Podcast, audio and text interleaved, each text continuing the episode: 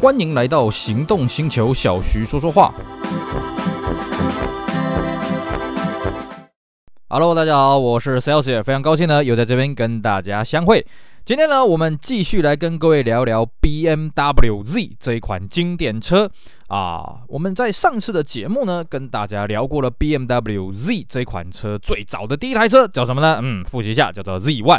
啊，上次跟大家讲啊，Z1 这个车是怎么开发的啊？一开始它没有要量产啊，只是为了要弄一个后轴而已啊。结果阴错阳差了，被杂志报道出来之后，这个获得很大的回响，干脆就假戏真做啊，干脆就把它推出了。结果推出了之后呢，嗯，蜜月期过，这个车子就没人要了啊，所以呢，它的产量呢并没有预期的来得高啊。但是呢，随着时间的推移，这个车也越来越经典了，因为这个车的外形非常的特别啊，放在这个 BMW 这个不要说当代了，放在现代，放在古代的啊，这个车子都是独树一格的外形啊，尤其它这个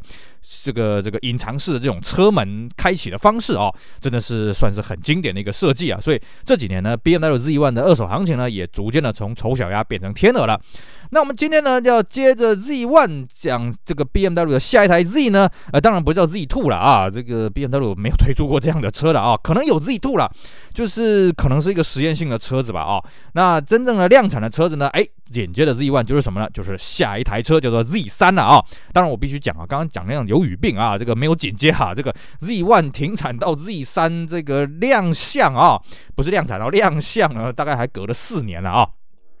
Z3 这个车呢，在一九九五年的十月呢亮相的啊。为什么说它亮相不是量产呢？因为那时候它还没发表啊，还没正式在车展上面发表。那各位有没有印象，Z3 这个车子是怎么样的情况之下亮相的呢？嗯，各位开始启动你脑中的这个搜寻引擎啊，可以去搜一下啊，就 Google 一下啊，这个对岸的车友就是百度一下啊。那么你想起来吗？哎，没错，就是零零七的电影。GoldenEye 啊，黄金眼零零七啊，这部电影里面呢，因为从 GoldenEye 这部电影开始呢，BMW 开始赞助了这个这个零零七的这个拍摄的这个团队了啊，所以从这部电影开始呢，连续有三集的这个零零七的影集呢，开始出现 BMW 车型了啊，跟大家复习一下啊。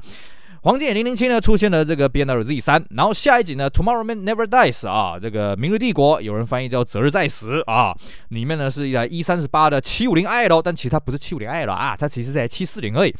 那么再来到下一集的 The Worries Not Enough 啊，这个纵横天下里面呢放的是一台 BNWZ 八啊，当然了，这三集呢，哎，这个被很多零零七的戏迷说，哎呀，滚呐，这个黄呃这个英国的探情报探员怎么可以开德国车呢？英国跟德国可是世仇呢，是不是？该开就要开这个 Aston Martin DB5 啊，怎么可以开 BMW 出生入死呢？不过我觉得 BMW 自己也开了自己一个小小的玩笑了啊。首先呢，在黄金眼007里面呢，这个 Z3 呢出厂的时间没有很长，而且呢还因为 Z3 是敞篷车的关系呢，所以啊、呃、让这个男主角跟女主角吃了一一鼻子的灰啊啊，因为旁边有这个飞机降落啊。那么在这个这个《明日帝国》里面呢，七这台七系列啊，姑且称好了，反正这个电影里面说它叫七五零 L 嘛，呃，这个姑且这个算是七五零 L 啊，它里面呢最后也是这个从这个停车场顶楼冲回去这个租车店啊去还车了啊。那么到了 Z 八，到了 The world Is Not Enough 呢，哎，这台车直接被切成两半啊，算是给戏迷有个交代了，嗯。用 BMW 就这个下场，你看那个用 Aston Martin 呢，呃，这个下场都还不错了啊。当然也不是那么讲啊，后来呢，Aston Martin 的下场好像也不太好啊。像那个我记得，呃，有一集是翻车嘛，啊，应该是 Royal Casino 啊，直接翻成咕隆咕隆咕隆咕隆咕隆咕。然后另外一集呢，哎，好像是恶魔党吧，Spectra 啊，是这样念吗？啊，是直接沉到了这个应该是伦敦的泰晤士河下面了，还是是罗马的什么河下面？不管了啊，反正呢，这个这不是用 D B Five 啊，都不会有好下场啊。这个扯扯远了。总而言之呢。BMW 透过了零零七这个电影，虽然呢，可能 BMW 车型在里面出现的下场不是很好，不过呢，的确做造成了相当大的一个骚动了啊、就做了很多的这个媒体的一个曝光量，所以呢，这个 BMW 就顺势呢，透过电影来发表了这一台车子，并且呢，随后在这个1996年一月的底特律车展正式的进行对外的发表了啊、那当然，它的发表式呢，就是在 BMW 007这个电影里面曝光了这个啊、水蓝色啊为这个 BMW Z3 的主打色了啊、所以呢，这款车子呢，也是靠这个颜色呢，哎，卖的这个颜色，在这个整个 BMW Z3 里面呢，算是卖的相当的多了啊、那 Z 三的外形啊，基本上它没有像 Z1 这么的张狂啊。不过呢，在当时的变态人里面，嗯，也算是这个蛮嚣张的啊、甚至你到后来的 Z4，你就会发现哦，其实 Z4 就没有这么嚣张的外形了啊。包括到现在的 Z4 啊，就是啊、呃、第一代的 Z4，第二代的 Z4，到现在第三代的 Z4，你会发现那个外形哦都没有像 Z3、Z1 这么跳动。当然 Z1 最跳动了啊。那 Z3 呢，其实它的外形的这个这个思维啦啊，这种视觉的效果，你在其他的 BMW 同时间的车款是完全看不到了。从它头尾灯、它的引擎盖啊、它的侧面线条，然后呢它的我啊它的侧后、呃、后面。面的这个造型啊，真的都是独树一格了啊，这算是蛮令人过目不忘的啊。那么再来就是呢，这个 Z 三它的底盘是什么呢？哎，这个要讲到为什么要开发 Z 三这台车了啊。当然，我们现在在看到的 Z 三的开发的过程，有不呃有一些不同的版本的说法了啊。那我这个人比较认为的，应该是 BMW 在开发了 E 三十六之后呢，因为在 E 三十啊，我们回顾一下。BMW E30 呢，是打开了这个三系列的第二个世代，而且它打开整个三系列的车谱啊，怎么讲呢？E21 这款三系列呢，它是继继承了这个 New Class 的这个零二系列，也就是说，为什么 E21 它是双门的车型？因为它继承的是双门的 New Class，四门的 New Class 呢是由五系列去继承了。当然了，你 E21 你自己这样画地自限，你推出这个这叫做所谓的 Two Door Salon 啊，Two Door Sedan，而不是 Two Door Coupe。你等于是失去了四门轿车的市场嘛，所以到 E30 呢，这个 BMW 哎痛定思痛，那我们就一口气啊，大家要什么我们就给什么。所以呢，E30 的时候呢，它推出了四门轿车、双门跑车、敞篷跑车、五门旅行车啊，甚至呢还跟外厂合作推出这个半敞篷 Berkabrio 这种车子。那到了 E36 呢，BMW 当然继续这样玩嘛，所以 E36 这个车子呢，啊、有所谓的这个四门啊、双门啊、敞篷啊、五门旅行车了啊，Berkabrio 好像就没有了。可是呢，BMW 觉得这样还不够，要玩大一点。所以呢，这个在三系列 E36 推出来之后呢，它打算又做一个小一点的，叫做三系列的 T 呃三系列 TI。但是 TI 这个车因为它小一点哦，所以它的底盘并不是 E36 底盘，它是用 E30 的底盘下去弄的。那既然都已经搞了这样的东西，要搞出来，那干脆再搞个敞篷车吧。所以呢，Z3 它的底盘其实是。一三六 Ti 的底盘，也就是啊一三十的底盘，当然它不是完全一样的啊，毕竟那个敞篷车的对于刚性的要求啦，还有它的操控的要求呢是不一样的啊，所以其实大部分的结构呢是来自于这个一三十，也就是一三六的 Ti，但是它还是有做一些啊数字上的一些啊这个数据上的一些修正了啊，一些强化了啊。那么再来就是说呢，它的内装呢，至少它的内装啊，没有像那个一三六的 Ti 这么的这个随便的啊。呃，看过一三六 Ti 内容都知道，这里面就完全就是一台一三十嘛啊，它内装都告诉你了啊，这个外观不大诚实，内装很诚实啊，外观搞得像一三六外观啊，那内装完全就是一三十。而这个 Z 三呢，就就就就让人家耳目一新了啊，因为呃很简单，一三十的外内装搬不进去啊，因为那个车身的结构什么完全呃不是车身结构，它室内的设计啊，那个宽度高度什么完全不一样啊，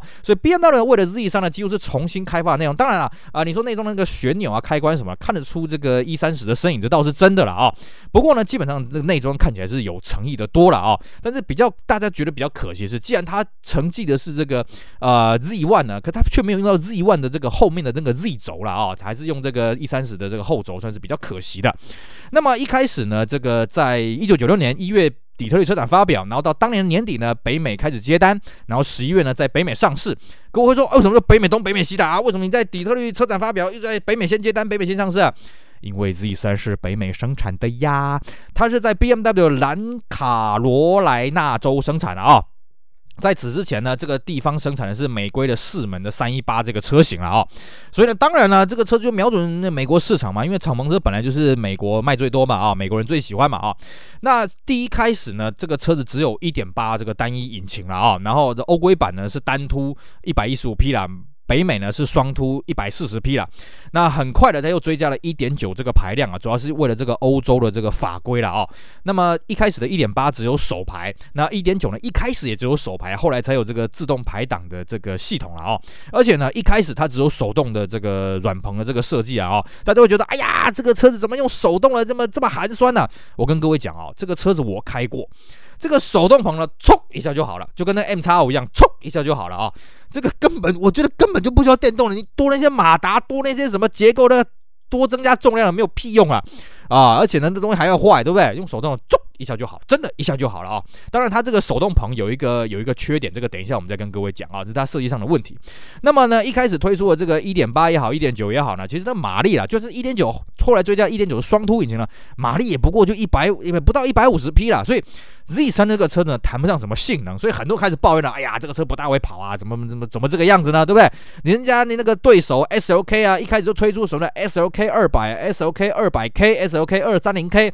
虽然说 SLK 动态表现不怎么样啊，但是至少人家会跑嘛，对不对？二三零 K 呢，一百九十三匹嘛。Z 三当然也听到了，尤其 S O K 在当时啊，真是这个人挡杀人，佛挡杀佛啊啊！这个只要谁来就杀谁啊！哦，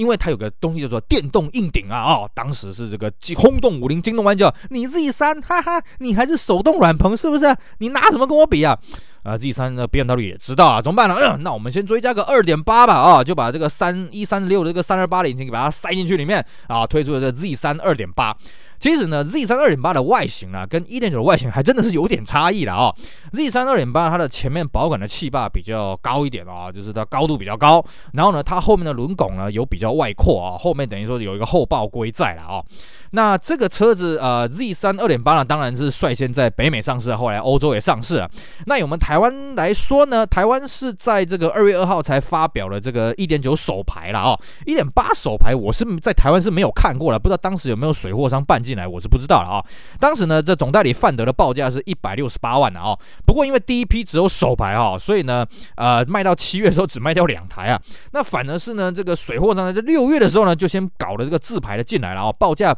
比这个范德的这个首排稍微低了一点啊，一百六十万左右了啊。然后呢，在台中呢、台北的这个贸易商呢，也都引进自排，而且据一个这个不是很正式的统计啊，说 Z 三这个车子呢，贸易商的销量呢是这个总代理的两倍啊。换句话说，Z 三一开始在台湾的这个市占率来讲呢，贸易商都占了七成左右了啊。那么后来呢，在一九九六年、九七年的时候追加了二点八之后呢，哎，当然贸易商也开始逐逐渐引进了这个二点八的这个车型啊。而且二点八的它除了我们讲了它的这个这个前面的气坝比较大，然后轮拱也比较大。大以外呢，它的轮胎什么的也都不大一样，而且据说是标配核桃木的这个式样了啊。那台湾到底有没有正式引进二点八的车型？我不是非常确定，但是我们有车友有开过这个范德的二点八了啊，只是我们从资料上面是没有看到的啊。那么 Z 三这个车子呢，一直到一九九九年呢才进行了一次这个若有若无的小改了啊。尤其在车头的部分，你基本上没有把这个小改前跟小改后的摆在一起啊，你这个看不上它，看不出来它有什么小改了啊。它的这个小改呢，主要是在于这个前面的保险杆呢多了。这个侧边的这个侧侧向侧向灯了啊，然后呢，还有就是它前面的脚灯，就前面方向灯的外壳改成透明。可是呢，这个这个改动哦，真的是看不出来，因为前期的它的方向灯的外壳是黄的，后期它是透明的。可是后期它的内内内部的这个反光饰板呢，还是黄的啦。当然后来有推出所谓的白的反光饰板啊，看的是比较明显的啊。另外是它车身的腰线呢也压得更低，然后呢尾灯改的幅度比较大哈，尾灯的时候呢就改成了一四六。带起了这个倒 L 型的这种造型了哦，然后呢，这个后保险杆呢也重新的设计，让这个保险杆跟后轮才同样的呃，这才有一个同样的宽度了啊。那讲这个很拗口，就是什么呢？就让后保险杆看起来比较大一点了啊。那以前是在这个小改前是在二点八才有这样的设计，那小改之后呢，啊，不管是什么排气量都是这样的设计了啊。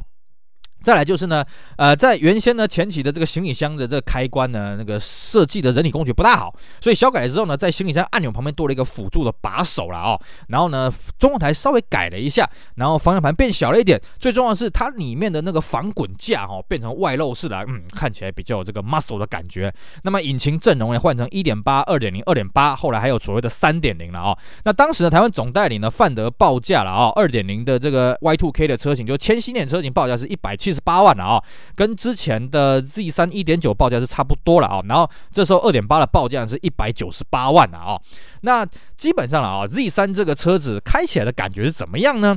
嗯，因为以前呢，我曾经玩过那个美商易电啊，Electronic Arts 的 Need for Speed Four 了啊，极速快感了啊，也有人翻译叫极品飞车了啊。当时呢，这个 Z 三开起来的操控性呢，在电脑里面看起来不错了啊。那我实际开起来，我觉得哇，这个电脑真是模拟不来，这个车操控性真是赞。没话说了啊！虽然说这个媒体上面讲的啊，这个 Z 三一点九的这个引擎啊，动力不大够啊，我觉得很够啊。因为台湾基本上了啊，现在留下来的 Z 三大概都是这个手排的车型啊。哦，那我那时候开的也是 Z 三一点九手排的车型，我觉得很够用，而且它换挡呢，我觉得那个线性的那种衔接非常的棒了哦。那二点八当然开起来，我相信一定是更爽了哦。只是因为我没有开过，所以我也不不不敢直接讲说它开起来有多爽啊。基本它的弯路的反应，因为它是一台缩短的 E 三十，所以它弯路的反应真的是非常棒。然后车身刚性也真是没话说了啊。那至于我们刚刚一开始跟各位讲了它的这个软棚有个什么缺点呢？就是你软棚啊，我们在驾驶座要软棚要从后面把它拉起来的时候呢，有时候会懒嘛，你会懒得下车嘛，所以你会想说用手肘啊，直接从后面这样一勾啊，等于手肘呢放在那个后面的那个护板上面啊。不好意思，那后面那个护板很脆弱，很容易你手肘这样。一用力哦，一个杠杆原理，这样一用力呢，你后面的护板就坏掉了啊、哦！这个是是 Z 三的一个通病了啊、哦。除此之外，Z 三是还好啦，毕竟它的内装啊也不是 E 三十六，所以它内装的环保材质没有像 E 三十六那么恐怖，也是有一些，但是还好，也不像 SOK，哦 SOK 那个内装就恐怖了啊、那个按钮你只要按一个，就跟打地鼠一样，咚。按一个掉进去，按一个掉进去，咚咚咚咚咚。所以你看到这个 SOK 的那个内装呢，很多都是有好像好像打地鼠一堆洞一样了啊。Z 三还不至于那么差了啊。当然你说啊，软棚漏水，软棚隔音不好呢，这当然是有。其实，在当时了啊，BMW 在卖 Z 三的时候，其实有提供那个硬顶给这个消费者去做一个选配的动作了啊。那我不清楚范德当年有没有提供硬顶的选配的服务。不过我们现在在看 Z 三呢，路上跑的 Z 三有一些也是盖着硬顶了啊。那盖着硬顶，当然好处就是它隔音啊、防水什么比较好。不过我个人觉得了啊，Z3 这种车子啊，你如果关棚再开，真的是以我这种身高来讲，真的是很难开。那我关的硬点，我看会更难开了啊。所以呢，我当时我在开那台 Z3，我基本上没有在关棚的啦。我觉得哦，关棚开起来真的是好难受了啊。OK，好，以上呢就是我们今天节目内容，跟大家聊一聊 BMW 第二款 Z，也就是所谓的 Z3 这款车的故事了啊。从一开始的零零七的电影的发表呢，到后来这个一九九九年的这个小改款，当然。如果你对 Z3 有研究的人，你会发现，哎，不对不对不对，Z3 还没聊完啊，Z3 还有两个变种没聊，一个是什么？Z3 的 Coupe 啊，就是没有敞篷的；另外一个呢是 Z3 的 M Roster 啊，这个顶级的这个性能款。没有关系，这个我们还会有下一集，我们下集再跟各位好好聊聊这两款变形的这个 Z3 的车型 M Roster，还有这个 Z3 的 Coupe，还有呢第三款的 Z 系列车子是什么呢？嗯，请各位拭目以待喽。今天节目就到这里，非常感谢各位收听，也希望大家继续支持我们其他精彩的音频节目。我是 C L C R，我们下回再聊，拜拜。